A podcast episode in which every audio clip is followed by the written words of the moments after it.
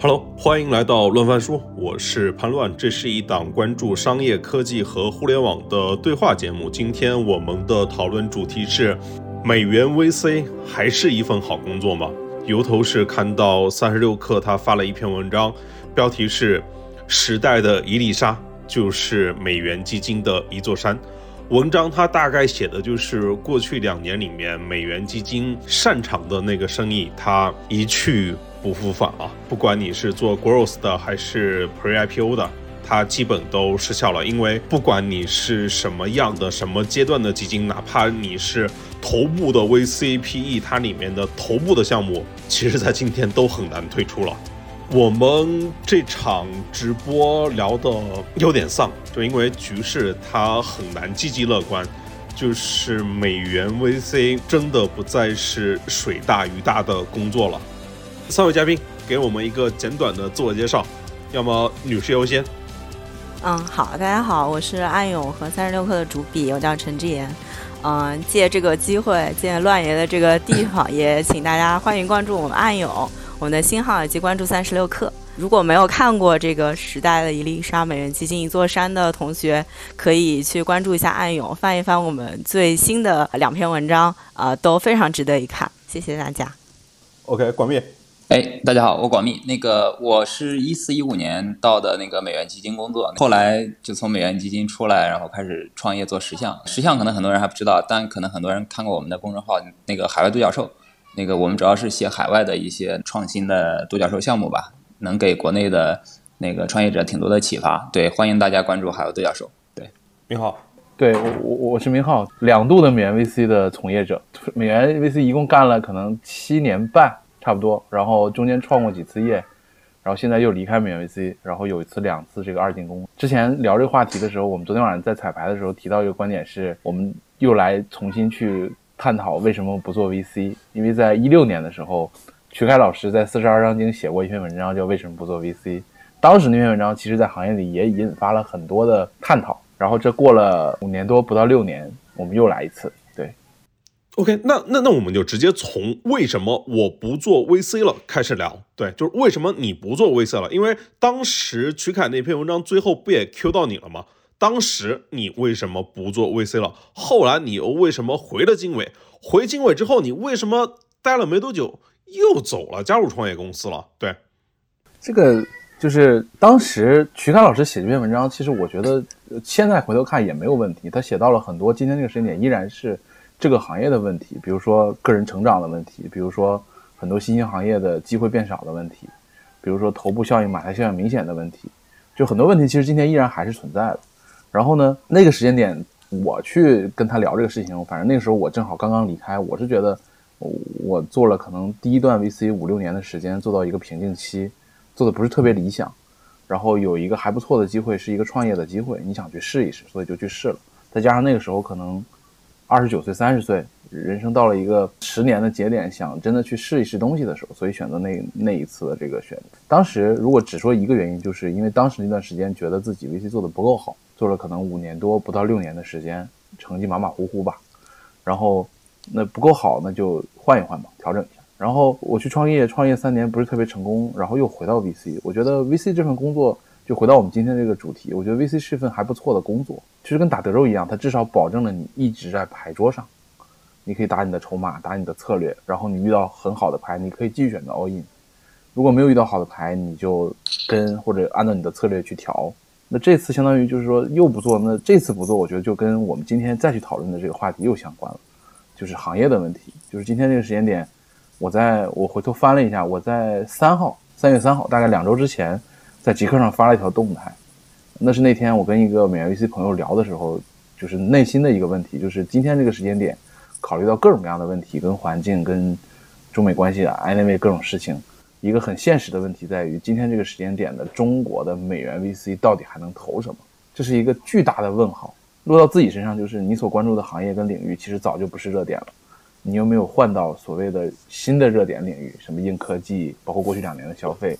那你在这个基金存在的价值是什么？对吧？所以又离开了，对，是这个原因。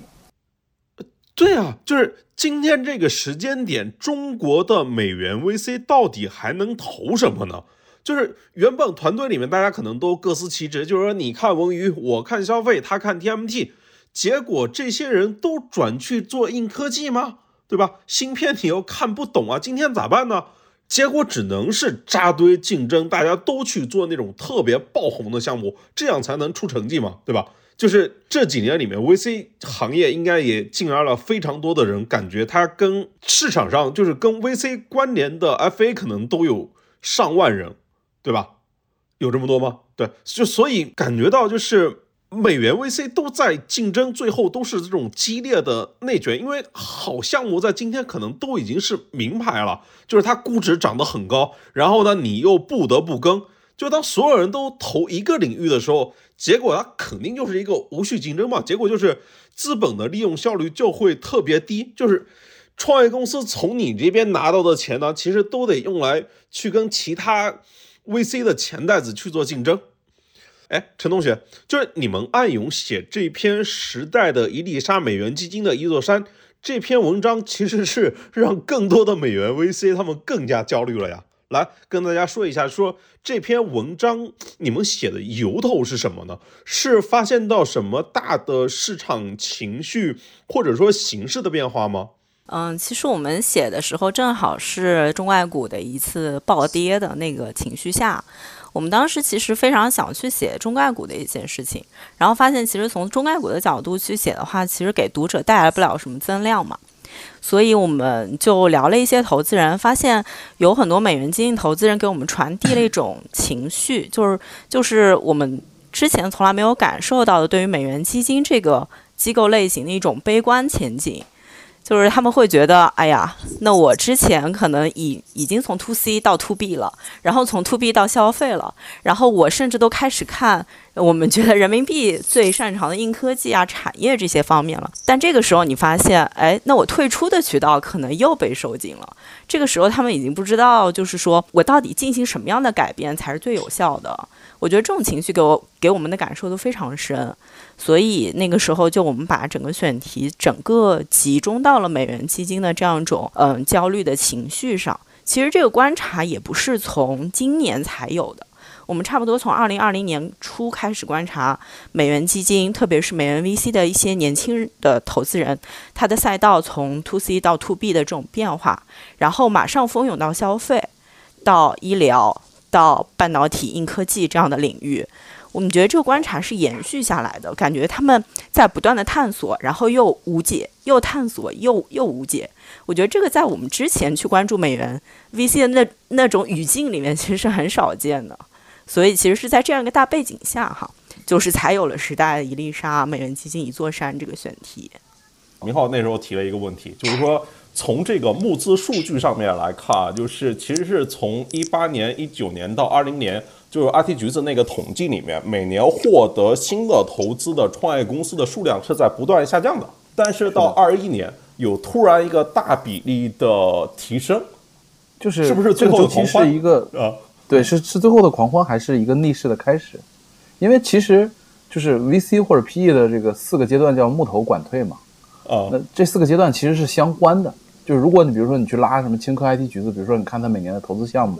投资金额、每年的募资数据，包括每年的 IPO 并购的数据，其实那几个曲线的状态是差不多的，因为它都是相关的。它可能有一到两年的这个窗口这个 gap，但它它的曲线的曲率是一样的。呃，从结果来看，就是如果我们倒推到，比如像我们这种年纪大的，对吧？我是一一年入行的，我们当时一一二一三是算一个小的浪，然后一四一五是一个大浪，就是万大众创业、万众创新，然后一六一七开始出现问题调整，然后一八一九。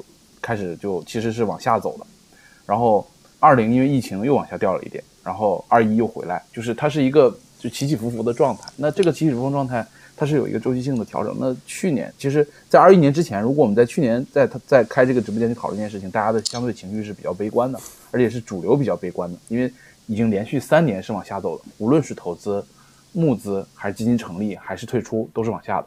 那二一年当然可能因为比如说国内疫情的缓解，然后。呃，整个的这个这个这个窗口期的变化，包括过去这一段周期里面，美元基金的成绩都很好，所以他们又募了很多的钱。就他们募完的钱，当然要投，就是它是一个循环反复的过程，但是又匹配了我们刚才在开头提到的，行业的问题、环境的问题、各种各样的问题。那这期基金可能现在还属于大家还有钱，并且这个钱足够的多，还可以弄。那然后呢？对吧？这是个很现实的问题。然后这两天因为这场直播准备，我又去看了一些相关的报告，而且还有更现实的问题。一四一五年，克强总理提出大众创业、万众创新之后，除了刚才我说过的这些基金的变化之外，在人民币市场也出现了一个变化，是说你会发现今天这个时间点，国内的一线的美元 VC 的大部分的人民币基金都是在那个时候募的。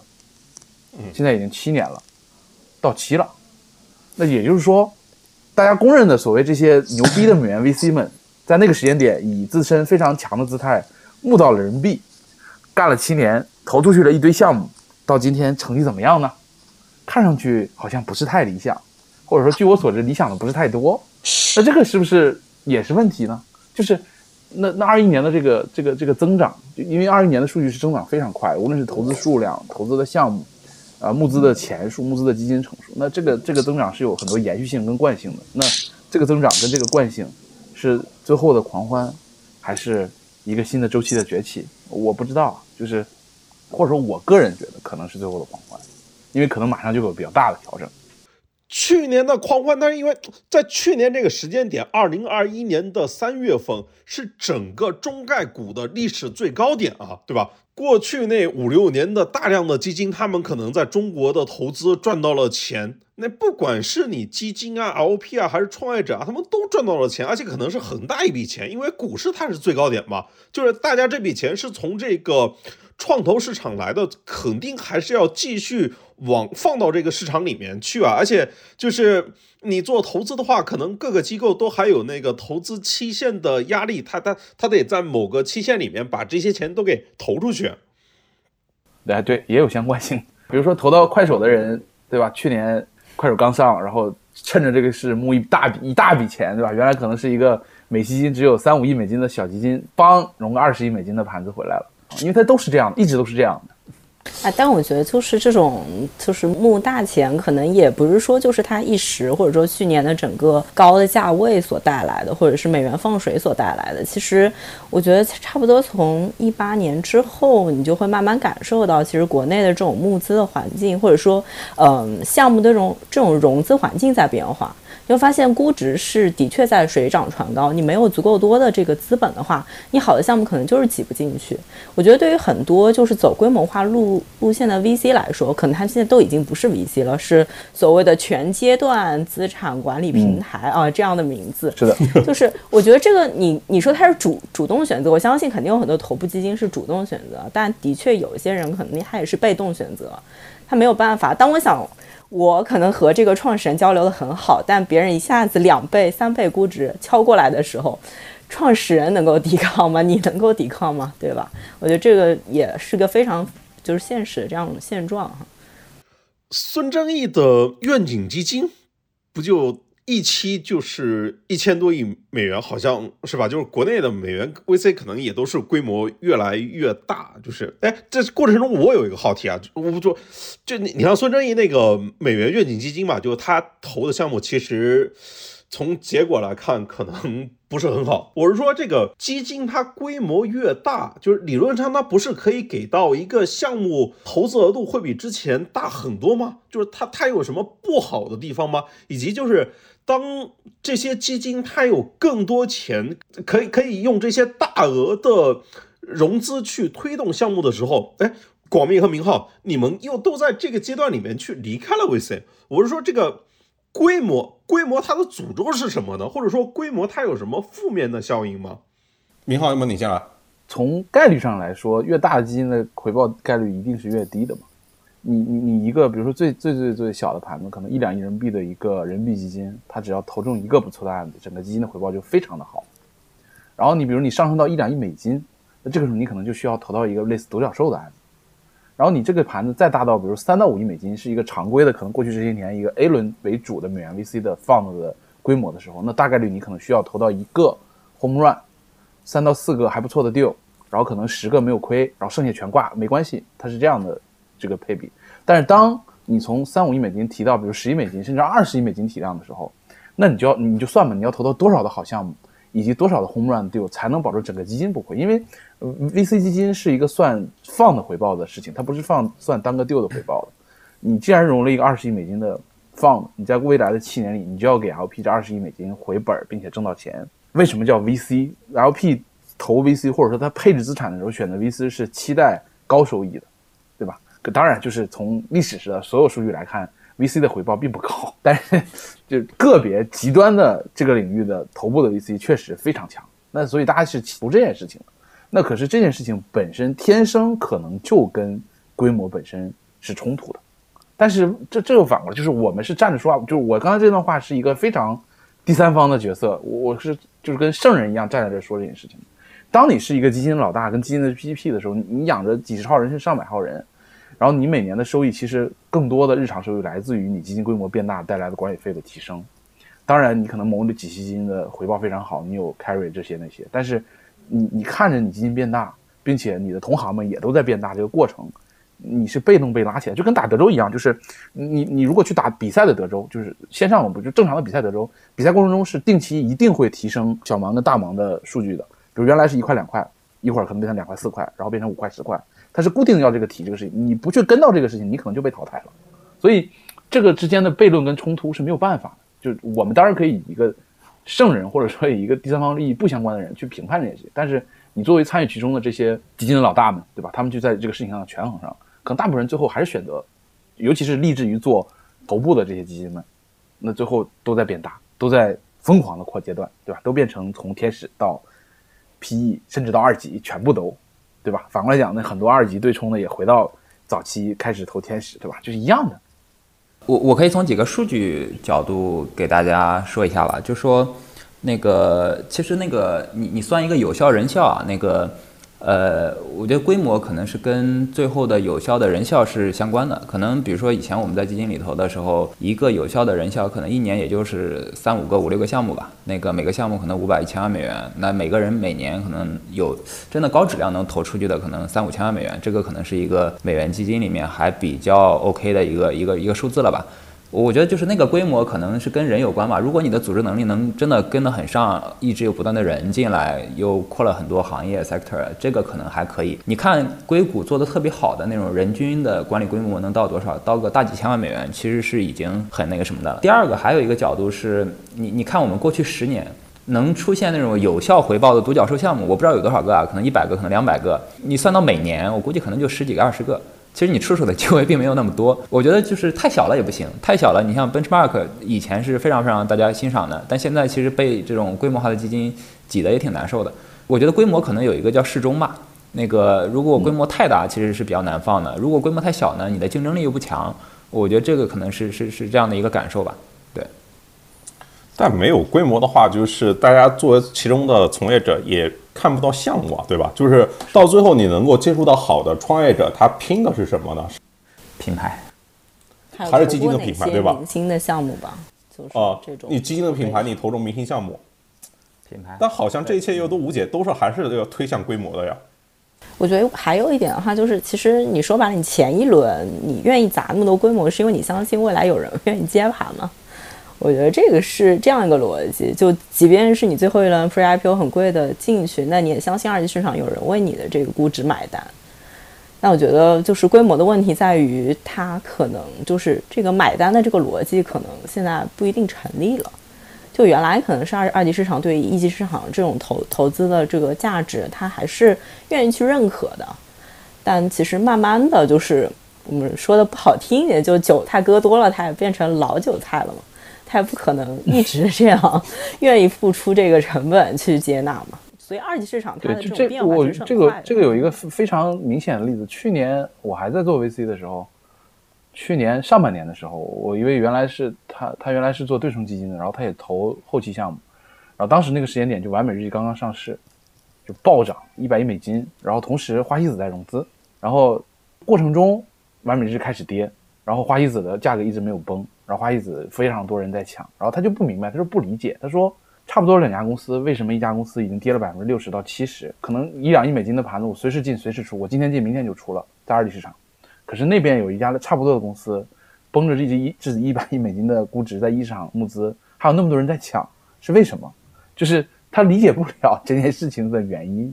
就在同一时间点，在融资过程中，一家可类比的公司的估值跌了百分之六十，然后你想它是二级市场的公司，流动性极强，定价非常的标准，然后另外一家是一家一级市场的公司，也当然也是明星公司了，对吧？但是因为一级市场的可能非流通性的问题，因为一场竞争的问题，就非常多的人去抢，他就不能不能明白这两者之间的差别到底是哪儿出了问题，是他没看准吗，还是怎么样？还是这两个公司真的差了那么大，对吧？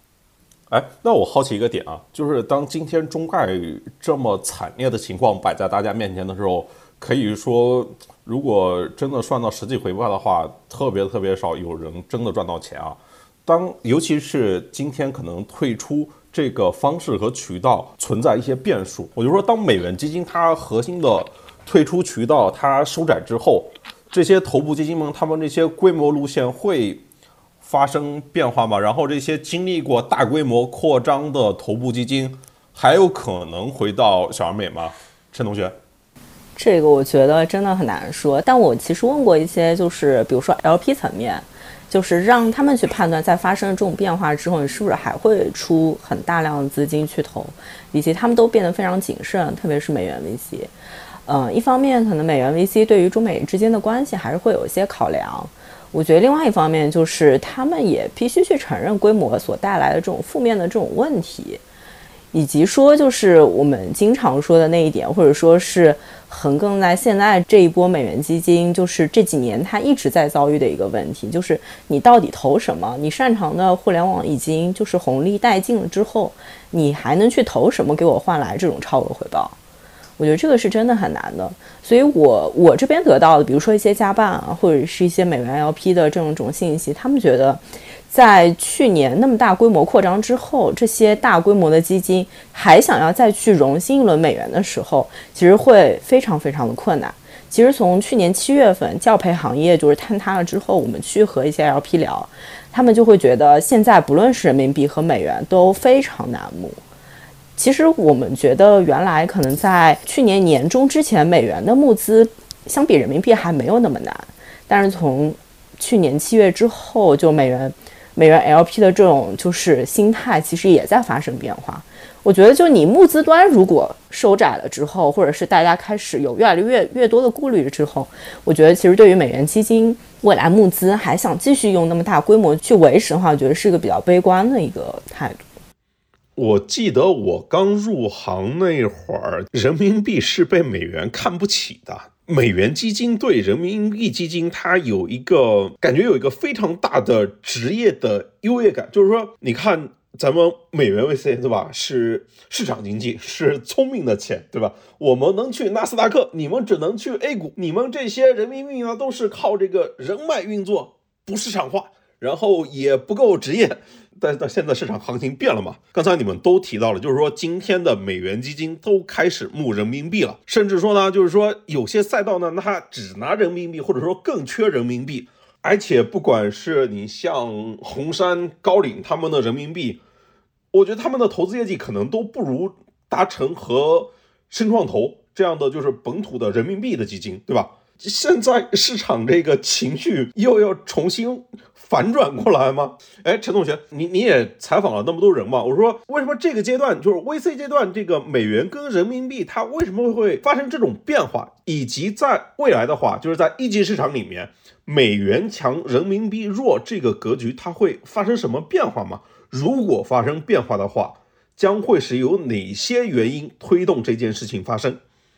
我觉得原来美元 VC 就是从业者，大家优越感主要在于说 VC 本身这件事情就是美国传进来的嘛，啊，包括说很多大牌或者说去定义这个行业规则的人是美元 VC 或者美国品牌进来这些基金在定义这个游戏规则。中国人民币基金其实它是一个从零到一的一个过程，它基本上是从创业板啊整个退出的这样一个刺激去来发展的这个人民币的整个过程。所以呃，那你说就是。呃，美元 VC 太阳这种老老师傅的姿态啊，我觉得这个也无可厚非嘛。毕竟就是你发展那么多年，它有一套非常成熟的这种规律在。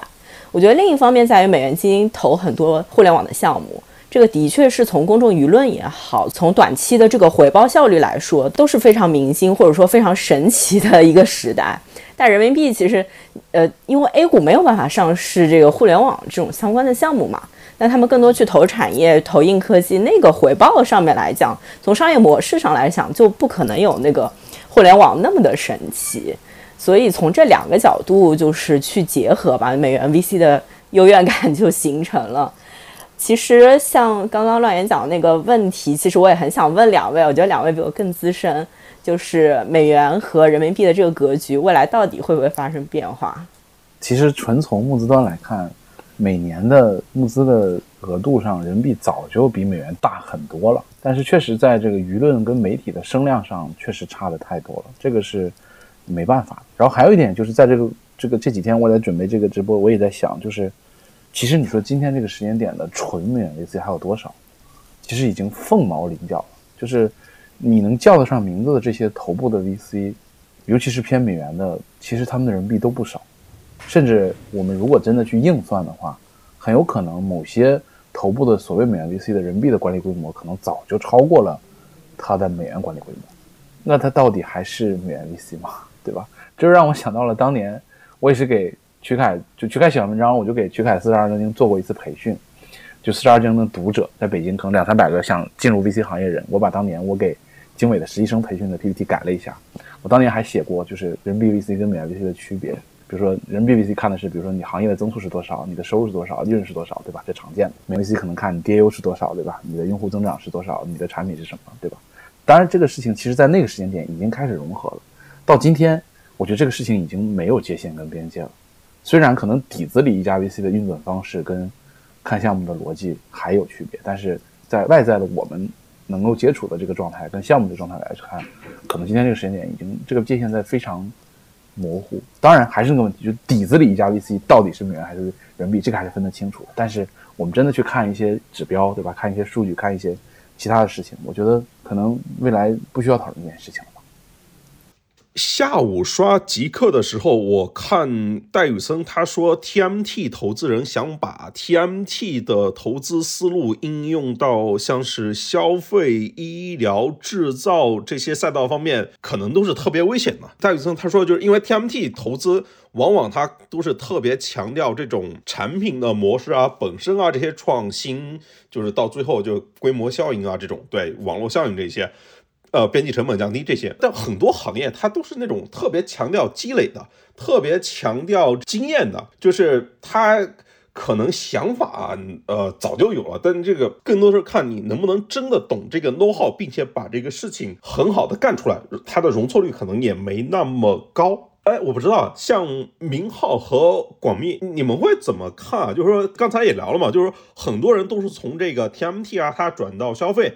然后又转到 to B，转到硬科技，就是说这个能力它就这么容易转的吗？就是它就真的可以平滑的转移过去吗？我我说一个那个小的观察吧，就是说你看那个 TMT 领域啊，它是有成长期投资的，就是过了那个 VC 阶段，它是有成长期投资，你可以根据它未来规模包括增长能算出来一个明确的账。但是你放到那个硬科技啊，包括医疗里边儿。其实是没有这种机会的，因为它在比如说医疗里面走到临床一期、二期，其实后面还是证明可能这个药是不行的。那其实成长期进去更早期，其实其实本质上还没有太大的那个一个区别。而且还有一个就是那个可迁移性是比较低的吧？你比如说我看了一个社交的，再看一个工具的，再看一个那个电商的，其实很多账每个 DU 每个呃每个订单还是可以算可以给估值的吧？有估值体系吧？那那其他领域，我觉得是比较难给一个明确的估值体系的吧。那个，你比如说这个这个药的做做到这个阶段了，怎么给它估值？这个硬科技的怎么给它估值？我觉得还有一个点是，那个硬科技也好，药也好，其实你看着都是药，都是硬的科技，但其实每个之间的关联度毫不相关。其实我看完这个，我刚看完这个坑，我下了十八层，但还要再上来 再去下另外一个十八层，这个其实挺难的吧？你好。当然难，而且雨森说的也没错，但问题在于能怎么办呢？对吧？就是你你你你身不由己啊！就是你你你一个个人对吧？我们今天谈论个人的角度，那对吧？你我像我们这种，包括雨森也是，我们干了十年互联网了，对吧？就是你你的思维逻辑、你对世界的认知、你对行业的解析的角度、你的评判方式，你喜欢什么样的人，跟什么样的讲话方式，跟思维路径，你已经形成了，对吧？就是你不是一个刚入行一两年的新人，对吧？你已然如此了，那你说我们不知道这东西是错的吗？当然知道，可是你落到自己身上真那么容易？所以反过来讲，这个行业有一些原来看 TMT VC 的 TMT 方向的 VC 的从业者找到新的曲线，这件事情是非常非常非常难得的。就是譬如说，你前同事王华东，对，华东总是典型的，对，就是那那就是厉害呀，对吧？这是一个非常非常结果导向的行业，而且甚至可能说是只看结果的行业。那在第一曲线结束之后，找到了第二曲线，并且看上去第二曲线比第一曲线还猛，哇，那这佩服！你除了佩服还能说什么呢？对吧？其实真的能够做到找到第二曲线的 VC，感觉放眼 全中国也没几个啊，那些基金老板除外，对对对，就是感觉就是普通投资人里面真的。能够实现这种跨越的，真真的凤毛麟角啊！我们还是回到这种普通的美元 VC 的从业者这个这个问题上。但是美元 VC 里面很多人的背景也都不普通啊，就比如说就有各种的二代，对吧？譬如说很多的企业家都会把他们的二代送去这些美元基金里面实习，而且这些二代好像也特别爱去这些美元基金里面实习。我我就好奇啊，就是这些人他们去美元 VC 里面，他们希望。得到的东西是什么呢？或者说，今天什么样的人，他可能比较适合再加入美元 VC？对，陈老师，我觉得这个观察特别好，因为我之前在做一篇就是关于家族办公室的稿子嘛，所以我也接触了一些二代。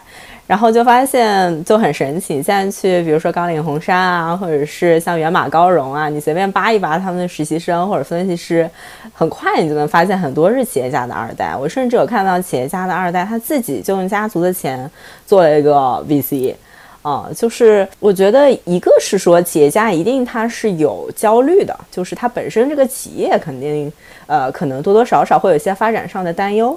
那 VC 它是我们都觉得它是接触在最前沿嘛，对吧？都是创新的，都是年轻人，都是新的这种创业机会。那对于企业家来说，它的转型可能就是在这个一些机会当中去寻找出来的。嗯，但我觉得如果你从二代个体来说，我觉得美元 VC 就是从一四一五年双创那一波开始，大家还是会非常觉得投资人这个群体啊是精英阶层，就是呃指点江山。或者你去看，就是那种就是出现在各个综艺里面啊，或者是这种公众形象啊，投资人的这种面貌，我觉得他一直是以导师这种形象或者精英的这种形象出现的。我觉得这个也是对年轻人的一个吸引力哈。我觉得另外一个呢，就是你所能见到的人所能得到的这种阅历，我觉得很难有就是职业能像投资人这样在很短的这个时间当中去得到那么宽的一个维度的提升。我觉得记者可能差不多，但投资人其实是可能会比记者所了解到的企业、所接触到的人会更深入、更多元。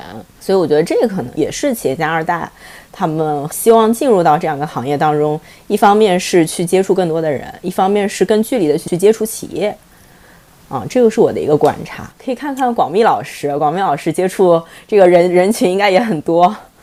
哎，问广密的问题，我觉得应该换一下啊，就是广密应该是我印象里面是大三、大四的时候就去红杉实习的，而且最后一个本科的应届生最后还成功的留了下来，然后应该在红杉待了四五年，又自己出来创业。哎，广密，你来回答一下，就是说在这种顶级的美元 VC 这个工作里面。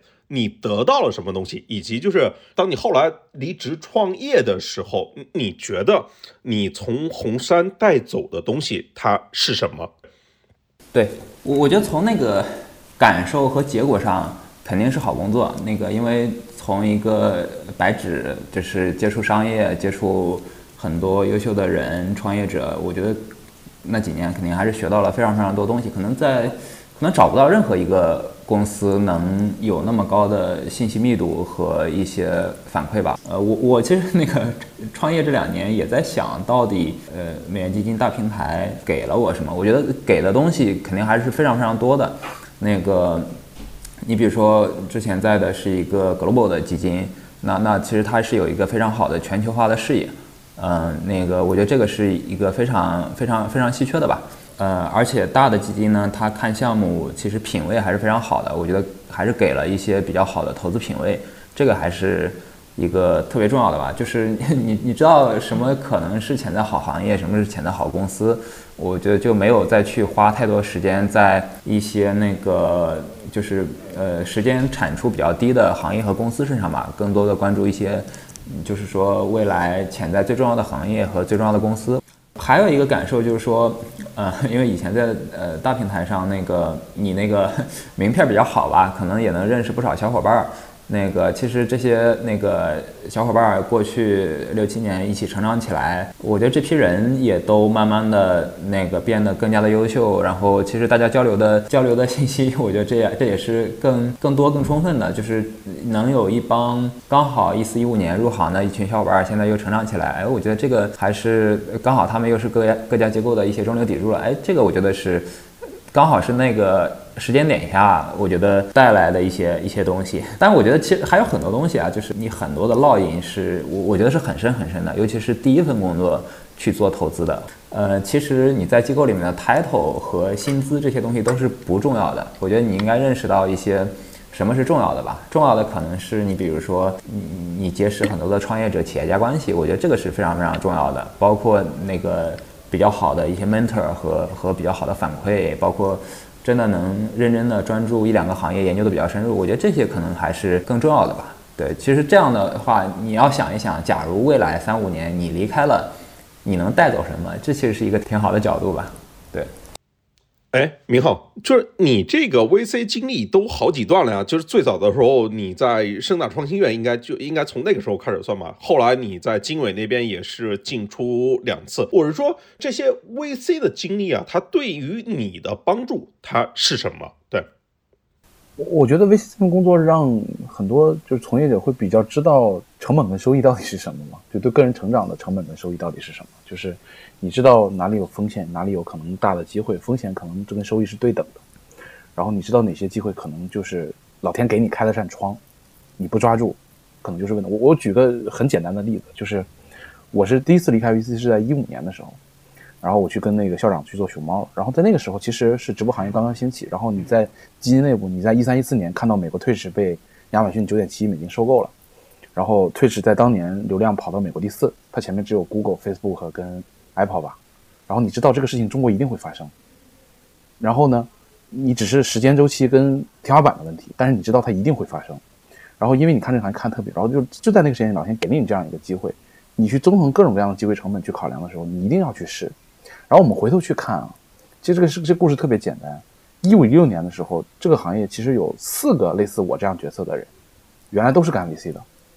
比如说现在斗鱼的 CSO 苏明明，原来我们盛大的同事同同事，后来去了轻松，对吧？比如说映客的 CSO 江古鹏，原来是华兴的，看文娱的。原来虎牙的 CFO 大川，是景林的一级上的投资者。我们这四个人几乎是在同一时间离开 VC，加入到这个行业。一五一六年到一八一九年，也就是说三到四年的时间，这个行业已经跑出来三家上市公司了。那虽然这上市公司现在回头看可能只有五十亿港币，还是十亿美金，还是怎么样，我们不说。但至少对一个当时可能是投资经理的 VC 的小孩来讲，就是老天给了你一个三到四年的机会，让你从一个投资经理变成一家上市公司的 C 叉 O 级别的人的机会。那当然，这个机会是一个，最后看是一个百分之七十五的机会，因为四个人有三个人成了，我没成。但是你回头去看的话，再来一次，你还是会这么干的呀。但是如果你不是做 VC 的，你是不可能以这个角度去看这件事情的。你可能还是在以找工作呀、创业的角度看这件事情。那当然，这种这种角度跟视野也会有问题，它可能会太赤裸裸、太结果导向、太那个什么，所以也有可能会有问题。但至少他给了你一样这样的选择，就是因为我在知乎上经常会写这相关的东西，有很多年轻的从业者，其实他。对这些事情的认知跟理解，尤其是不是做 VC 的，他是没有感觉，没不知道该以什么标准、什么状态跟什么角色去考虑这件事情。那 VC 给了大家一种考虑的方式。某种程度来说，为什么很多 VC 从业者愿意打德州？其实德州的思考方式跟这个逻辑是一样的，只是它的微观程度更小一点，对吧？所以就是我觉得这个还是给我比较大的感觉，就是说你你经过这几年的培训跟训练，无论是主动还是被动，你看待事情的方式。你看待自己的职业生涯的成长跟路径，你看到你对很多东西的判断、理解跟结论的这套逻辑跟方法论，我觉得是很重要的。它可能用在你的呃生涯选职业生涯选择，甚至生活的很多事情的选择上，可能都是有意义。你你你你开 VC 两次，其实都是加入创业公司嘛？就是我感觉 VC 可能是更偏这种水平面的，他会看很多触点的，就是比较广。对，但创业公司呢，可能是要更偏向于这个把事情做生做锤做出来的。创业跟投资这两份工作，对于你来说有什么不同？我觉得最大不同就是第一，就是 VC 这份工作。第一是你的时间是你自己的，就 VC 的从业者的小伙伴的时间都是自己的，大部分时间是自己的。你看项目，你找项目，你聊人，聊行业专家，写写 memo 也好，或者是你跟内部去推进项目也好，你很多的思考跟时间是你自己的，你是主动的，你是自己去控制这些事情。但创业，你的时间都不是你的，你你无论你是做 CEO 也好，你做 CTO，你你做什么角色也好，你的时间是你的同事，是你的上下级。是你的老板，是你的投资人，是你的合作伙伴，反正不是你的，这是最大的第一个不同。第二个不同就是，呃，VC 这份工作对于从业者而言，大部分时间是个人单兵作战，是自己在干活。那创业这件事情就肯定不是，它是团队的，它需要协作，需要进度把控，需要管理，需要所有这些事情。所以这两个最大的不同是，可能纯从我们觉得做一份工作角度来讲，很大的不同。那当然可能还有更多细节，包括你问的，比如说你把一个事情做好，还是像 VC 一样。我看好就好，站在旁边看，选择帮助别人，然后让别人成长就好。我觉得这个是更深层次的。单纯从做工作角度来讲，一个是时间，一个是团队协作。OK，哎，广密，之前你做 VC 的时候，正常的工作状态是怎样的？就是你自己现在也创业嘛？就是说这两段不同的经历，你你是一个什么样的对比？我我举个小例子啊，我在机构做投资的时候，我觉得我自己做好一个前锋，能去那个接到球，然后进球就好了。我我就只管进球。现在创业，我觉得我们是一个球队吧。就是最开始刚创业的时候，我觉得我还是个前锋，我只管进球就好了。但其实创业公司比拼的可能就是你得更强、更快、更综合。后面就有好多的细节啊，要招募球员，对吧？然后你你自己还得踢好中场，然后甚至说自己有时候还踢守门员。那你现在又得变成一个叫经纪人和球探、主教练，就各种角色，就创业可能都会去经历的吧。我觉得我我可能得用了两年时间，自己从一个球员儿，现在可能得变成一个叫球探和和主教练，甚至说各种服务者，来构建一个我们自己比较强的球队嘛。以前做投资的话，我觉得可能就是。一个动作做到极致，你就要进球打得更准，你你就不会想更多的挑战的其他的。你比如说创业经历的，可能第一个事儿就是说，你第一笔生意是怎么来的，第一个客户怎么来的，对吧？你要开掉公司的第一个人，这是很痛苦的。那个做投资的时候就不你不用想那么多嘛，就是那个老板包括平台已经解决了很多了，你就有一个好的名片，有一个好的 branding，你可以去 source 各种优秀的人去聊，创业者去聊很多。我觉得花在聊天见人的时间是挺多的。另外就是一些 paperwork 嘛，有好的项目了，你做研究，然后去打很多的客户访谈电话，然后去 summary memo，去内部再去。总结出来给 SE 去说，对吧？包括还有一些投后，然后当然也认识了很多创业者。整个状态变化，我我觉得其实确实是挺大的。从以前一个单一动作叫持续极致的循环，变成了一个更多维度的一个体感吧。对。但我现在我觉得我自己不是最好的球员了，但我们团队里面有更好的球员了。对。哎，那我来补充一个问题啊，就是现在这个年轻人，他如果从零开始进入美元 VC 或者进入 VC 行业，他的整个上升通道会比原来更艰难吗？就是从两位从业者的角度来看的话，就是如果是变难了，它到底难在什么地方呢？那个从一个现实问题啊，其实就是我们的前辈上那个比我们早入行，比如说一零年、一一年入行的，你想这一代做的非常优秀的这些投资人。其实年龄都很年轻，体力都还非常好，人脉也都非常好。我我我感觉他们还能再干个十年。再干 十年。后后来我在想过，就是说。你比如说，假如那个一四年入行，其实一四年还是能碰到很多好的公司的。一，我觉得那个做 VC 最好的一个 vintage 可能是一二到一四一五年那个阶段，其实能碰碰到特别多好的公司的。但是，一五年之后，假如一五年之后入行，其实如果在一个大机构，还是能碰到很多好的公司的。就说，比如说你能参与头条、美团那个，甚至说非常拼多多非常很后期的。时候，你也能看到很多东西。我觉得这个对于一个人的成长，你参与过哪些项目，其实还是能学到很多东西的。那现在一个问题说，现在大家参与的这个这个主航道上，可能不是以前这种特别大的平台，可能就特别散了。这个对个人的积累的，我我觉得其实信息还是很多，但哪些信息能留给个人很大的一个成长，我觉得这个可能是一个能能不能沉淀到个人身上，我觉得这个可能是一个大的问题。那个上升通道肯定是有的，但肯定是比。早期要要小一些嘛，除非说你有特别新的一些领域，你能有特别呃代表性的好的 deal 出来，我觉得这个还是有，但但但但我觉得肯定还是变得更难一些吧。哎，顺着这个题我我往下面问啊，就是我我有一个问题特别好奇，就是你像经常有投资人出来分享他有什么特别成熟的什么投资方法论啊，不管是我们不点名啊这个事情，但是是我跟每一个就是特别成功的创业者聊的时候。他们给我全部都总结，就归到一个词上，都是运气，都是时代，都是第一时代，第二是运气。然后就很少有人就是说，就是是我自己英明神武，然后巴拉巴拉各种东西。但为什么到投资人的时候，都又好像都是分析，哎，自己有某一套很独特的方法论，然后发现了这些项目。然后呢，这些项目呢，随着时间，随着估值的变化，我们就会发现，就是有些投资人那个签名档里面就不断的换排序，有些消失，有些重新进来，然后有些排序前后也可能发生变化。对，就是它它的代表案例嘛。我想问的就是说，怎么看一级市场这个贝塔跟阿尔法的关系？就是说，真正投资你投的好的、做的好的，这里面就是你的运气跟你的理论框架这里面，它占比是一个什么样的？方便听着。前前段时间，我我给我们内部那个年轻同事讲之前投资的一些那个经验的时候，给大家总结过一个模型嘛。呃，这个只适用于早期啊，就说早期投资我们到底赚的什么钱？你可以做个做个回测的分析嘛。第一个可能是勤奋，那个如果做早期投资不勤奋，可能是很难的。第二个可能是你的研究和认知，这个信息质量到底那个行不行？第三个可能是人脉，你比如说你你你就是认识很多很牛的人，那容易投出更更多更好的嘛。就是前三个，大家问我们比例到底多少？我们后来给了一个数，就是各百分之十。那还有第四个，第四个运气百分之七十。我早期投资可能是这样一个一个模型吧，就是运气这个可能还是一个，我觉得可能是比较大的，因为因为早期投了一个公司，它的后面几年的起起伏伏。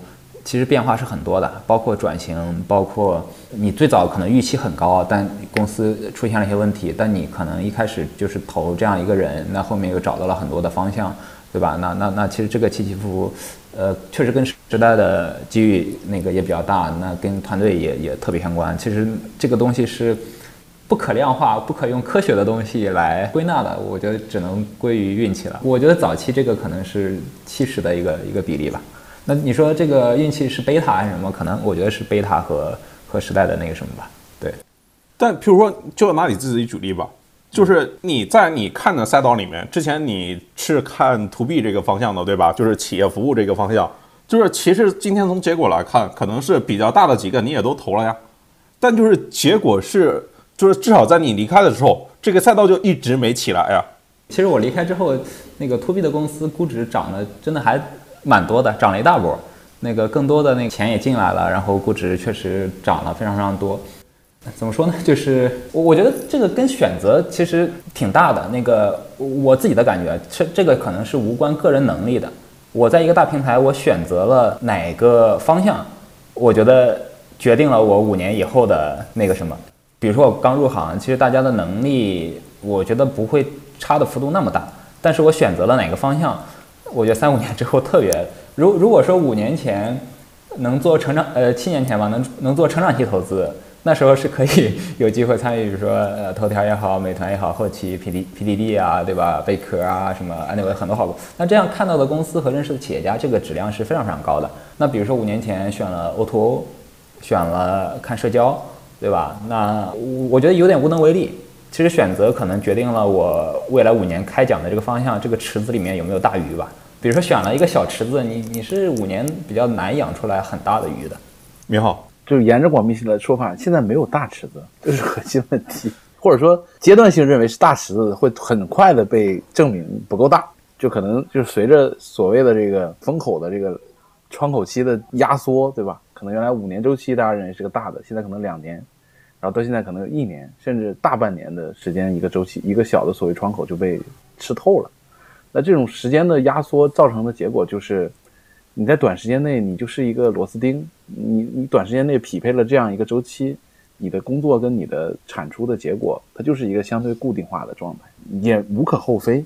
你选择这份工作就要接受了这件事情，赛道也好，周期的长短也好，风口的浪也好，天花板也好，那也没有什么办法，我觉得都没什么办法，对吧？那那当年看教育小伙伴怎么办呢？对吧？当年看你说我们这些看内容怎么办？对吧？而且还有一点就是，为什么这个行业会说运气很重要？我觉得运气是一个综合了多方面各种各样因素加在一起的一个词，它是包含了很多东西的，时间点、行业变化、政策。然后你自己的性格偏好，甚至就是老天最后的那个真正意义上的狭义的运气，加在一起造成这些东西。但又因为这个行业是结果导向，那既然大家说不清道不明，那我们就看结果好，投到就是牛逼，对吧？也不用讲那个，对吧？S I G 投到头条牛逼，对吧？没有任何问题，够吃一辈子，可以了，不需要讲什么这个那个了，对吧？所以，对吧？这个行业就是这么简单粗暴，对。所以我觉得投资人他虽然不说。运气，但是他，你去，比如说我们不录音的时候问一些投资人，你到底是靠运气还是靠你所谓的方法论来投？嗯，他们也会说百分之七十是靠运气，特别是早期的投资人，就是那是为什么呢？其实你从传播的角度，就是他所有的 PR 都是 to LP 的，说到底是这样子。那我还得目下一期啊，运气可能是无法复制的，方法论是可以复制成功的，对吧？我觉得这个可能是 LP 所认可。我要读几条评论。宇杰同学说：“你选择了文娱，我选择了教育，他选择了互金，大还有人选择了社区团购，光明的未来。更早有人选择了共享经济，我们都有光明的未来。”然后天凡同学说呢：“这个运气可以量化，就是零和一，坚持做。”就有机会变成一，不干了就是零，所以 GP 需要一直在场子里面玩，怎么让自己一直在这个牌桌上，就各显神通了。譬如说，对，二零一二年、一七年、二零年的加密投资人来举例，就是最好的运气案例。只要你一直在这个牌桌上待着，就总能够抓到一次。所以在牌桌上还是很重要的，在投资这个行业。有很多人其实已经被洗洗下去了，可是说的简单，就在谱上三个字说的简单，哇，做下来真的太难了，尤其是做到，比如合伙人到 GP 那个层级，我觉得太难了。今天没鱼了呀！立立涛同学这句我也读一下：有资格说自己是靠运气的，得真的是地位足够硬的。他说运气，大家说你谦虚，不然的话，你光说靠运气投的，没办法，普通人没办法去跟 LP 和老板交代。也没办法再去募下一支基金，对，就现实的，就是你要保证在牌牌桌上，你就要不断的募基金，可能美元基金，比如每三年募一期，那第一期三年之后，你还可以靠名头募第二期，那第三期的时候，你第一期已经差不多到期了，就要看成绩，那第四期你第一期已经交卷了，第二期也快到期了，那你就更看成绩了，那它就是这样一个周期性的问题，它就是一个固定答卷的样式给到你，它不考虑什么周期、什么行业、什么中美关系、什么这那，反正就是七年，对吧？然后中间隔成每三年一个小段，定期考核你，你给出答案，给出答卷，成绩嘛好我就给你，成绩不好我就不给你，它就是变成这样一个游戏了嘛。哎，那我好奇一个点啊，就是譬如说你像我们之前都会聊 VC 二点零，就像源码、高融这些，大概都是一四一五年出来的，对吧？在今天或者说未来，美元基金里面的年轻人还有成为就是所谓大哥级投资人的这种的机会吗？还是说，这个做 VC 做美元 VC，它只是自己的职业生涯的一个起步？因为的确后面几年也很少看到新的独立 VC 就是冒出来。比如说 LP，可能我们说它变聪明或变更精明，它评判标准变得更精准了。我们去和一些 LP 聊，可能他在一四一五年的时候投过一批 First Round 这种基金。但后来就证明不行，比如说合伙人之间分裂啊，或者是成绩上，呃，的确不是很尽如人意，因为那一波有很多的这种 O2O 或者是这种共享的项目，其实都最后没有了。那他在吃过亏了之后，他可能就不愿意去投这种第一轮的这种基金了。所以你看近两年去新成立基金的这种趋势，一般都是大佬自己出来做，这个更容易募到资金，或者是一个成熟的团队整个出来去募资，这样能募资成功的这种可能性非常大。所以我们近两年也在关注，就是这种八五后的 GP，八五后的这种创始合伙人非常非常少，能够真的去募到基金，在于他可能之前的这种履历真的是非常的出色，以及说他真的挣到了在之前的退出和挣到这个钱的这种记录也非常好，才能真的募到说美元基金或人民币基金的这个钱。所以其实从现在这个环节来说，是否还有 VC，或者说二点零、三点零，其实很在于就是 LP 其实对于这种去投第一期基金的这个评价标准在提高。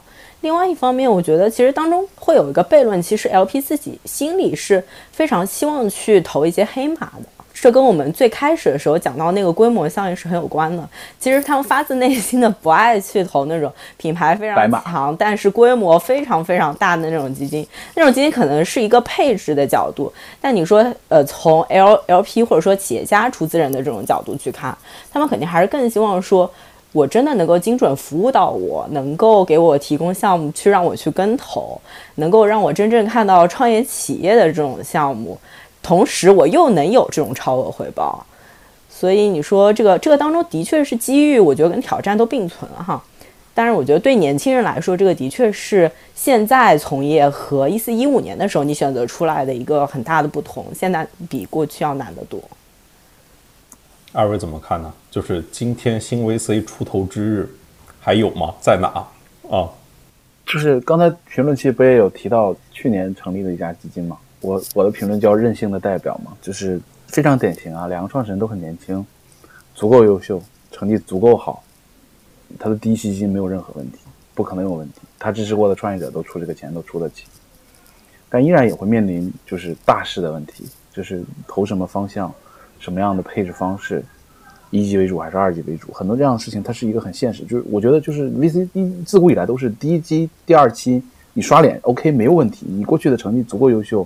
你刷脸可以搞得定两期甚至三期，但是美国的统计也一样，就是死在第三、第四期的基金是非常多，能超百分之七十到八十。为什么？就是因为它到了算成绩的时候，你过去的成绩只能代表你过去的积累跟过去的认知、过去的人脉，可是未来新的这个事情是怎么样的，其实是没人知道。所以你看一四一五年那一波所谓二点零基金到今天，其实正好是，如果它做得好，其实已经是第三期甚至第四期基金了，就它在过程中梆梆梆就涨起来了。但也有一些可能就没有了，当然也有一些可能还存在，但是它就卡在那儿，它可能也还可以，可能也投到过一些上市公司，但是它的基金体量跟呃增长速度可能就被这个牌桌落下了。所以哇，这个事情真的太难了。就是我们当然可以还是那个角度，我们是一个第三方，我们没有利益相关，对吧？但是你作为参与其中，你真的选择这条路去做这件事情的那些 GP 们，哇，这个这个路径越来越难，我觉得。我感觉可能有两个方向的分化吧，就是刚才评论区那个 Chris 他评价了说垂直的 VC 越来越多，我觉得这个是的，因为我们从美国市场是看得到更多的。你比如说投医疗的那个 Arch Flagship 有很多好，就是好的医疗基金还有可能二十多家，那个收益都还不错。嗯呃，包括那个更更多垂直，你像美国投 SaaS 投 Enterprise 非常好的 b e s e m a Insight 什么这些基金都还是非常好的。我我觉得国内可能也会有垂直分化的更多的吧，医疗基金啊、银河基金可能有有一类。我觉得第二个还有一个投资方式上的做法，就是你再做一个综合性的基金，其实要求的你的组织能力、品牌和就最难的可能是没有那个 timing 了，就是可能你的投资方式上得有一些变化。比如说美国也出现了很多叫孵化式的投资基金，比如说孵化 Snowflake 那个 Sandhill。呃，那个大哥就很牛。中国也有做孵化的，但但现在那个可能还没那么普普遍吧。那另外，你像美国做的很多的是做并购的也非常多。SaaS 公司其实在美国是很适合并购的，现金流非常好，valuation 也非常稳定，像消费品一样。那个我觉得未来可能再用老的方式去超越呃这些大牌基金是比较难的。可能要么是在垂直领域你可以做得更好，要么就是你有新的投资范式。要么孵化，要么并购，甚至说拉上拉上产业，可能我觉得这可能是二点零，甚至说啊那个三点零的一些那个机会吧。哎，那就是今天都有什么样的机会摆在面前呢？VC 同学就是应该怎么来面对这种变化呢？打好自己的功德了，对吧？覆盖好自己所覆盖的赛道，看好这些 deal，对吧？管好自己手里的项目，期望他们当中有一些还不错的，然后能升职加薪，走到一定阶段，我觉得已经对于从业者而言已经是挺那什么的。就再考虑再多，我觉得也你也没有答案。今天美元基金从业者他关注的领域，以及就是美元基金它内部这个组织结构跟人员变化都有哪一些？哦，广密。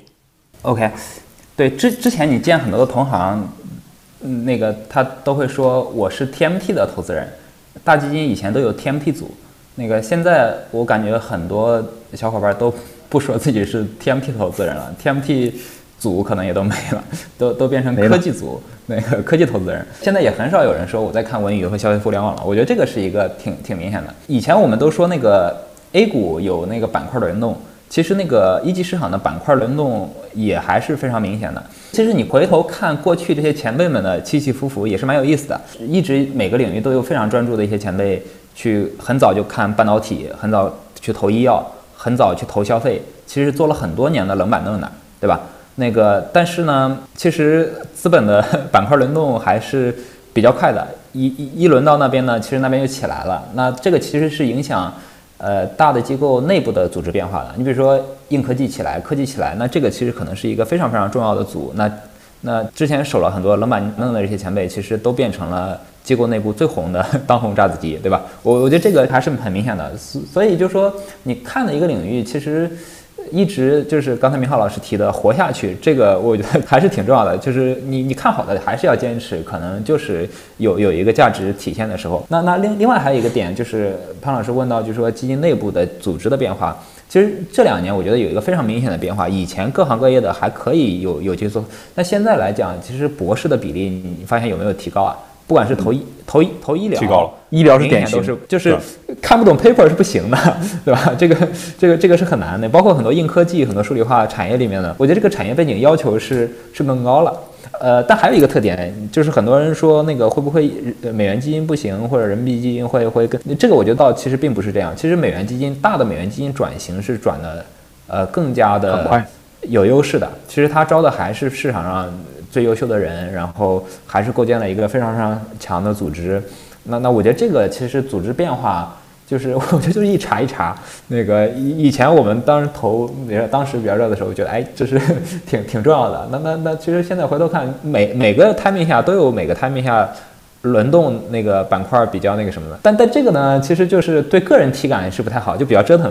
就是硬科技还没搞懂呢，元宇宙来了，元 元宇宙还没找到在哪里，那个 Web 三凉了已经赚又赚钱了，对吧？然后去去看 Web 三呢，那个呃还没找到，就是对对个人的那个移动的速度，我觉得那个挑战还是还是比较大的吧。就是有时候时间可能换朋友换的比较快，对。时间需要朋友没想跟你交总没人问这个时间本身需不需要朋友。哎，你说到这个，我倒想起一个问题啊，像刚才评论区里面有人提到经纬的熊飞嘛，就是他可能在经纬做了好多年的板凳，然后等到 to B 来之后，才有更多业绩出来，包括广密之前。可能是在 to B 这个大风来之前，然后你你自己选择创业去了。我最近就是看经纬，他们应该是在三十六氪和腾讯科技又集中的做了一轮传播。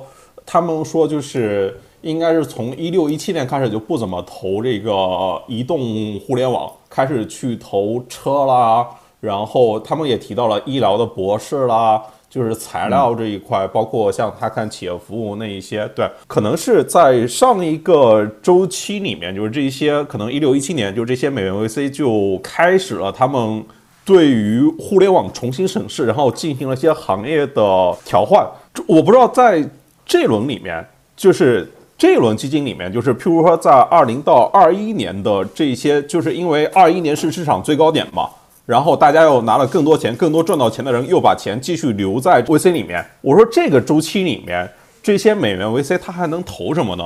明浩，唉，很现实的问题，就是虽然可以投 Web 三，可是他们在募的时候应该没有 Web 三没有火到今天这个样子，所以他们可能只有一个一个百我我觉得可能百分之十到百分之十五的这种所谓机动额度可以配置到这边。然后又因为国内的政策乱七八糟，可能会更谨慎。那剩下的大部分钱还是要投到它原来的所谓的，比如之前可能大家会提，我觉得医疗是一个很大的板块，然后可能消费也是，尤其是跨境相关的。所以你会发现最近可能跨境的什么消费电子又起来了一波，就是只能找这个这个今天是谁呀、是雨森还是谁呀、雨杰发的 即刻也说，就是为什么消费电子又被拉起来了，就是残余的看消费的投资人跟残余的这个大笔的钱找到一个中间的状态的一个符合逻辑的能够上 IC 的方向就去投了，所以那然后呢，对吧？再然后是什么呢？就我觉得真的是很难，就太，我真的不知道该去投什么了。而且你说过去几年这几个热的方向，企业服务也好，硬科技也好，芯片也好，半导体也好，甚至航空航天也好，趋势上明显感觉人民币会越来越，所以这个这个大的趋势，我觉得不太可能会变化。当然有一些，我觉得今天时点还在坚持纯美元路线的 VC 还是非常值得敬佩的，就他们还在找各种各样的领域跟各种各样的方式去做这件事，确实挺厉害的。太少的领域可以用钱来加速，甚至钱对于某些领域大概率是毒药。哎，为什么互联网就是这么适合 VC 呢？然后我觉得把互联网为什么就是这么适合 VC，就是对比一下，就是可以推出来。为什么大家就是过去十年里面就是特别擅长的那一套，可能在其他行业里面不那么适用？互联网就是钱换规模，然后最后再用规模换钱嘛。我觉得简而言之可以推出这个逻辑，就是我们可能现在不用这种垄垄断这个词，但 winner takes all 嘛，对吧？我觉得互联网这个逻辑还是挺挺强的。但是你把这个逻辑转到硬科技，甚至转到交费，它都不是非常 make sense。你吃拉面，你 吃哪个牌子可能都行嘛，对吧？就是那你一家拉面店的估值是否真的抵得上那么高？嗯，或者说你店铺大了，铺了一线城市的很多很多商超，你并没有把其他的品牌所能打下去啊，对吧？我觉得这个和互联网本身的逻逻辑不一样，互联网本身是超级平台的这种性质。那美元 VC 其实之前是挣的这样的钱，那到了硬科技就更不能是如此了。它的客户可能都不是 to C 的消费者，对吧？硬科技的客户你还得重新理解，还得理解硬科技本身的这个技术，这个当中的难度是很大的。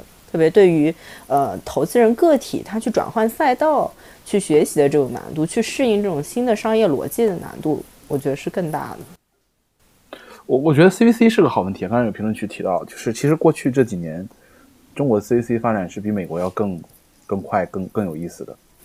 但是今年年初的这个 这个这个字节的这个事情，无论原因是什么，让这些事情出现了一些意外，我觉得很不舒服。对，因为过去几年其实去 CVC 的小伙伴特别多，我们这个行业就看 TMT 的去 CVC 的特别的多。而且某种某一个时间段，我特别建议身边的小伙伴去 CVC，尤其是比如现金流业务很好，然后阶段性规模遇到增长瓶颈的很多很多这种大的平台级公司找 CVC 的这个投投资人的背景的这种小伙伴，我我特别特建议他们去。但是现在，哎呀，这个事情也也多了很多不确定性。那我觉得倒也不今天的美元 VC 的从业者，或者说今天在实习的向往美元的潜在的从业者，这些更年轻的同学，可以往哪去呢？就首先 VC 还是在招人的啊，VC 永远都是，尤其是今天时间点头部的美元 VC，就是铁打营盘流水的兵。我觉得对个人而言也不需要考虑，就是如果你能在一个小的周期内，哪怕是周期很短，但你证明了自己，阶段性的得到了成长，跟投到了还不错的 deal，这个积累本身对于你自己而言其实就足够了。就是这个积累可能无论你去哪儿，可能都是有意义的。就跟广明最开始说，就是你抛离开你基金那个品牌，你扔掉那张名片之后，你还能带走什么？这个才是重要的，对吧？然后还有一点就是从常规的角度来讲，既然梦想已经破灭，那索性我们就苟且一点嘛，对吧？比如说去做 FA 啊，对吧？这是一个可能过去年也有很多小伙伴选择的这个这个路径，我觉得也没有什么不好呀，而且某种来说可能更好，对吧？要么你像去年消费最热的时候，其实有一大票的公司其实是投资人创业去做的，对吧？尤其以什么低度酒、什么香水什么这几个品类为主，对吧？就供应链极端成熟的这几个品类，对吧？就是让我特别想吐槽，就是不好喝。也是种选择了，对你不能说不对，我觉得也是种选择。我觉得就是，如果你先进了 VC，你可能去接触到这种不同机会的可能性也能变得更大。对，比如说你同你同样的情况，比如说你同样的薪资去类比大厂，那你可能接触到的就可能就是自己业务范围里面的东西。那 VC 所接触到的世界还是更大的。我觉得这个对年轻人来说也是一个比比较好的尝试吧。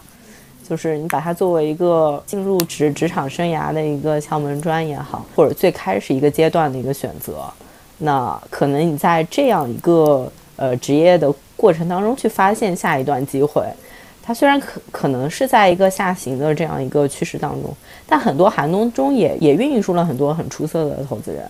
它并不是说寒冬当中就没有机会，寒冬当中可能就是。呃，更善于把握机会的人，才能在寒冬当中找到自己，对吧？创造神奇的可能性。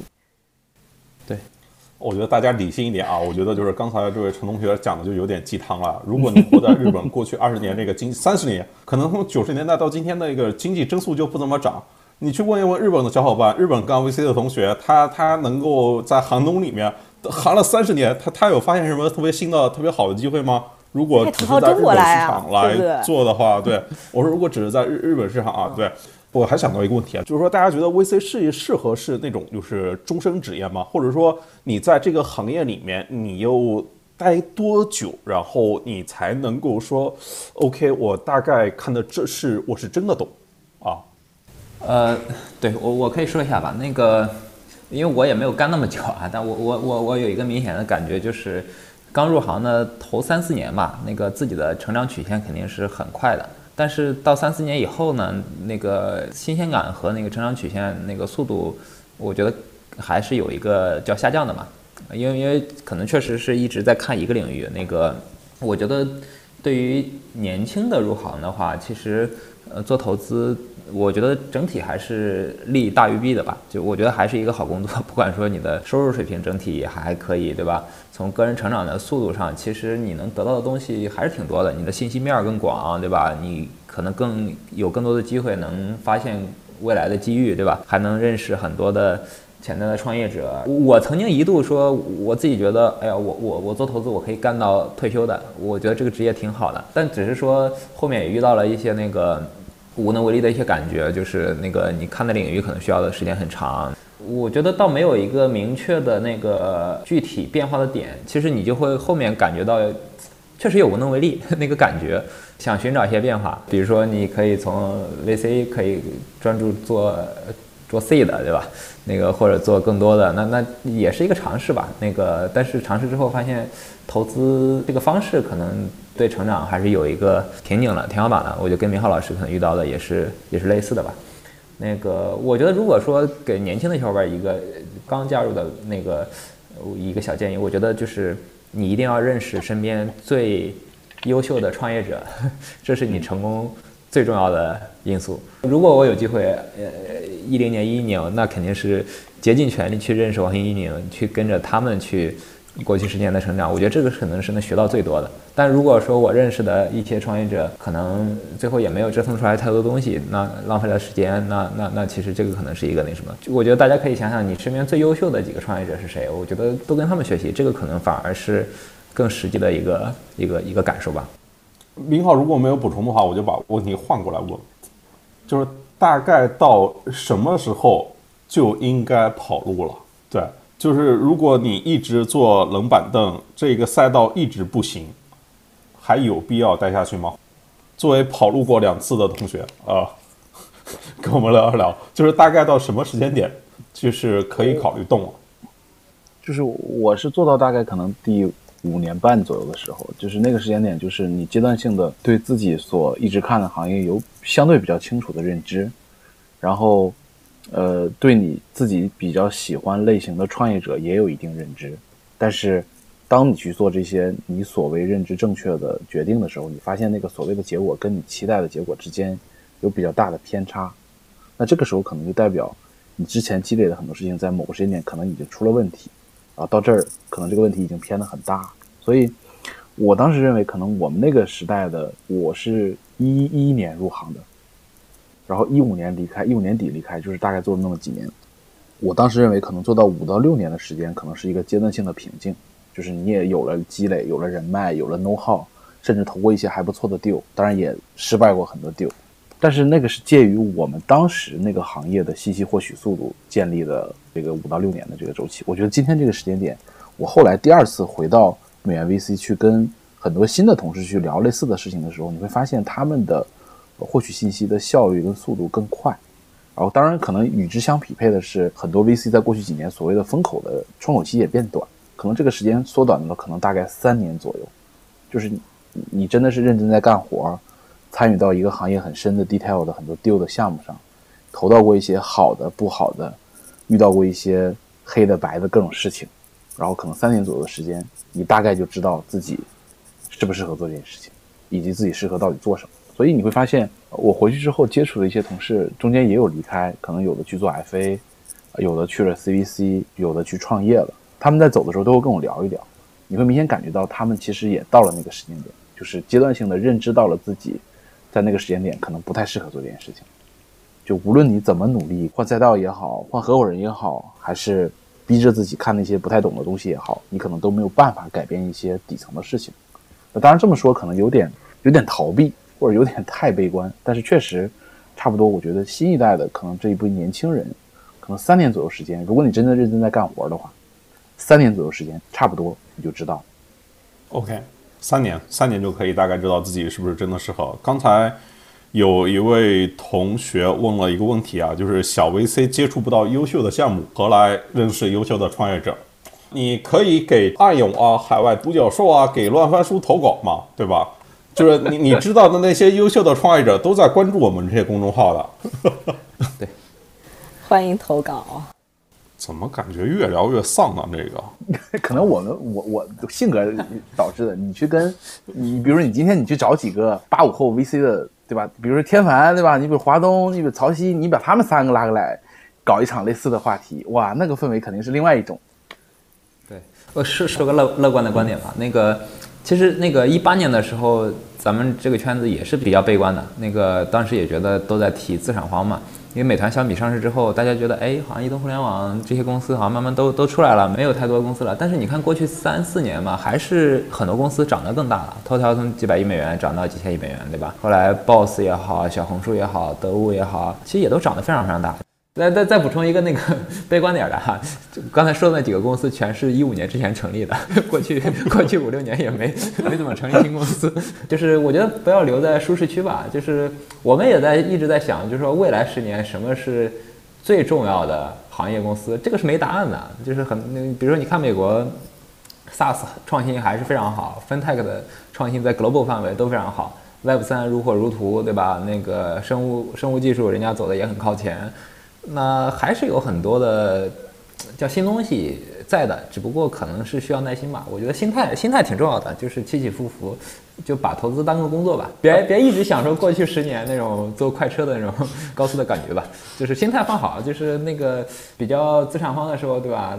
健健身，陪陪家人，这蛮好的，不用那么那么那么焦虑包 o 就我觉得有有一点是未来肯定不能忽略的，就我觉得之前很多年的这种美元 VC 的发展，它是有一些无序的，或者说它是建立在一些没有制度规范啊，或者说没有一些政策掌控的这个环境下发展起来的。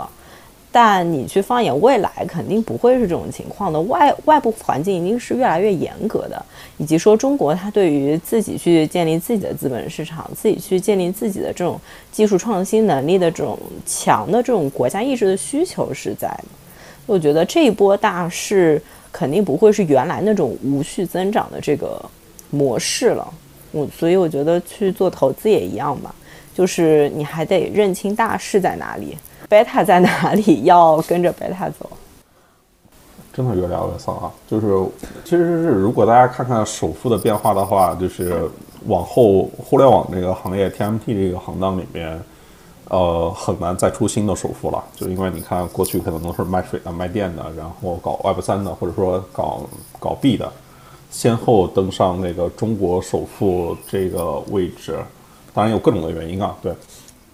但但我我想说的是，未来往互联网的政策的倾斜，它它其实一定会减少，就是互联网公司的利润也会减少。大家看一看今天腾讯的那个财报，利润跌了百分之二十五，对，就是大家的工资水平它也会下降，就是这个 ROE 啊跟估值啊也会比过去十几年里面会低的很多。当然，互联网它依然是一个很好的商业模式啊，就是说你可以有赢家通吃啊、边际报酬递增啊这些。对，我们那个二十年前看 IBM 也是当时如日中天的公司，那个但它后来的 PE 那个从二二十五三十倍也调整到了现在的十倍吧，我觉得也有一个调整的过程了。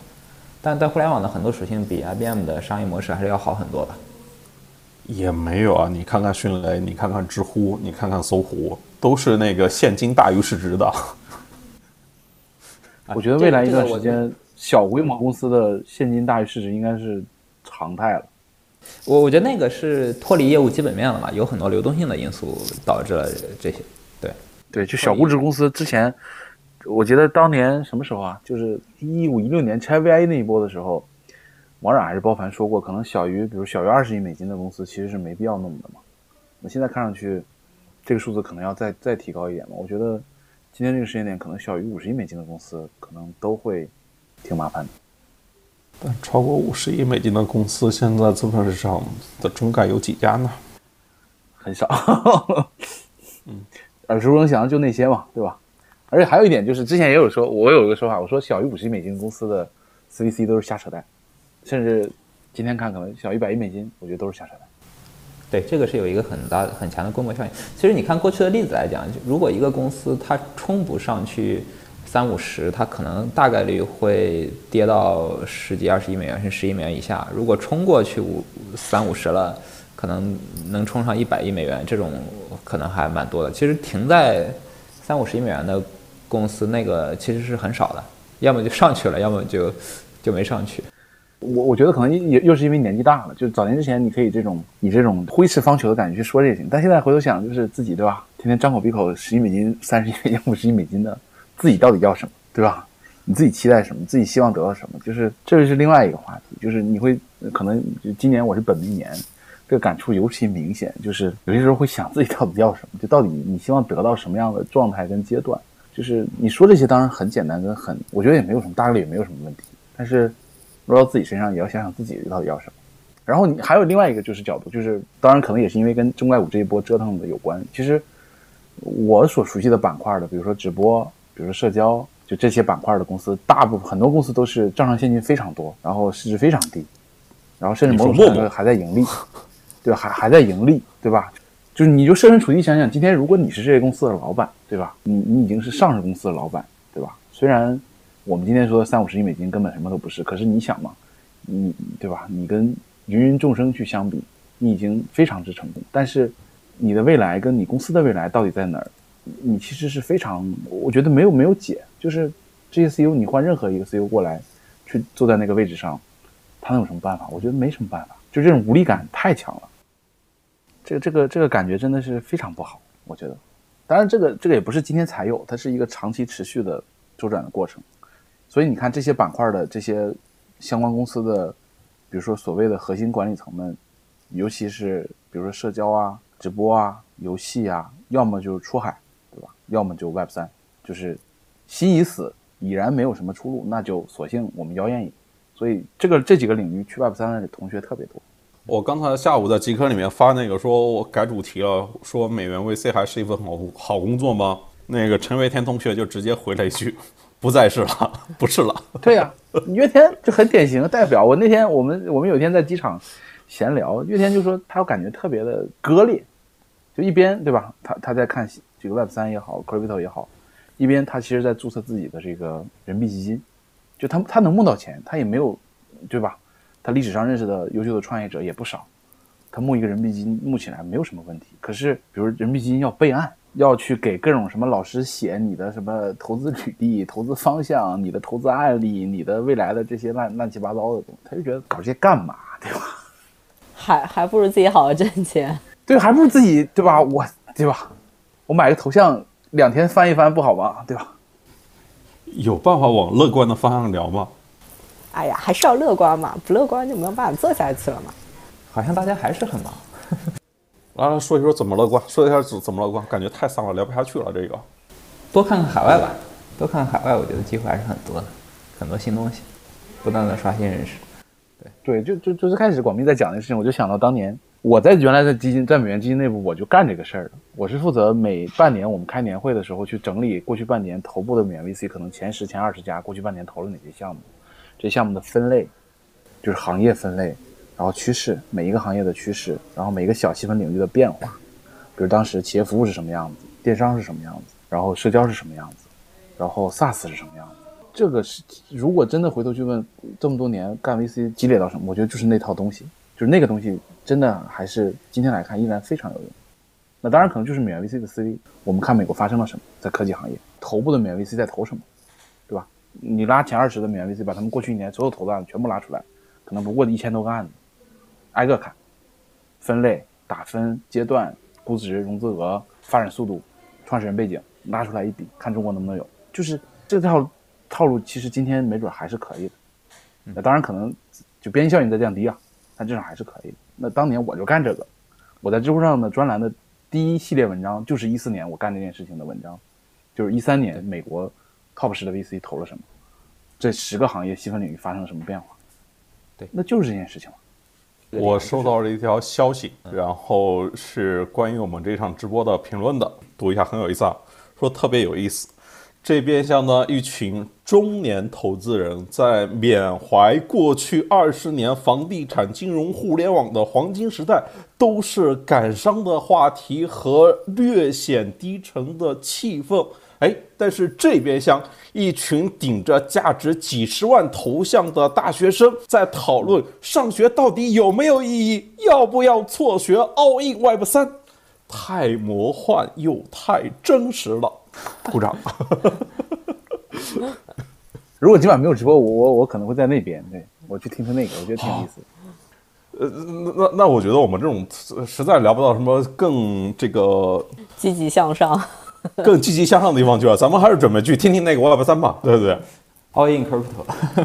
嗯，就我们说完这个就撤吧，咱们也去看 Web 三吧。这个话题实在聊不下去了，给就是今天还在美元 VC 的年轻的小同学。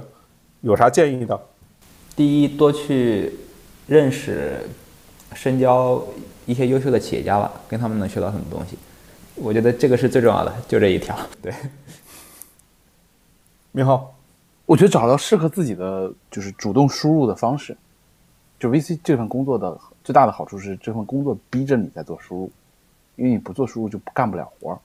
那有的人输入效率高，有的人输入效率低。你总要在这个过程中找到适合自己的输入方式，社交、写文章，然后跟人聊天，还是自己想，还是怎么样？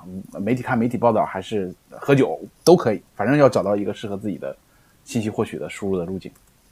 陈同学，我觉得一个可能还是保持乐观吧。我们采访过很多投资人，觉得他们可能发自心底的还是乐观主义者，只有乐观主义者才会持续的在投资这个行业。我觉得另一方面可能都跟暗涌聊一聊吧，呃，我们也 想听到新的年轻人的声音，嗯。OK，然后我就记得我呃，我之前看徐浩峰那个电影《师傅》里面廖环演那个师傅，他有一句台词啊，他说：“我学功夫从十五岁开始，每天挥刀五百下啊，这个术管住了他。”所以可能就是输入、存储、运算、输出，就是大家把这个，就是所谓的坚持本身就当目的吧。就是在你看不到一个更前景的那个未来的时候，就把过程本身当目的就好了。就坚持每天挥刀五百下，咱们差不多吧，差不多了。那个咱们咱们今天大概就到这边，去去隔壁看 Web 三吧。对，拜拜，拜拜，好，拜拜，拜拜，拜拜。OK，今天就先聊到这边，大家可以订阅、点赞、评论、分享。如果还有什么想听我说的，欢迎在评论区互动留言。我们下期见。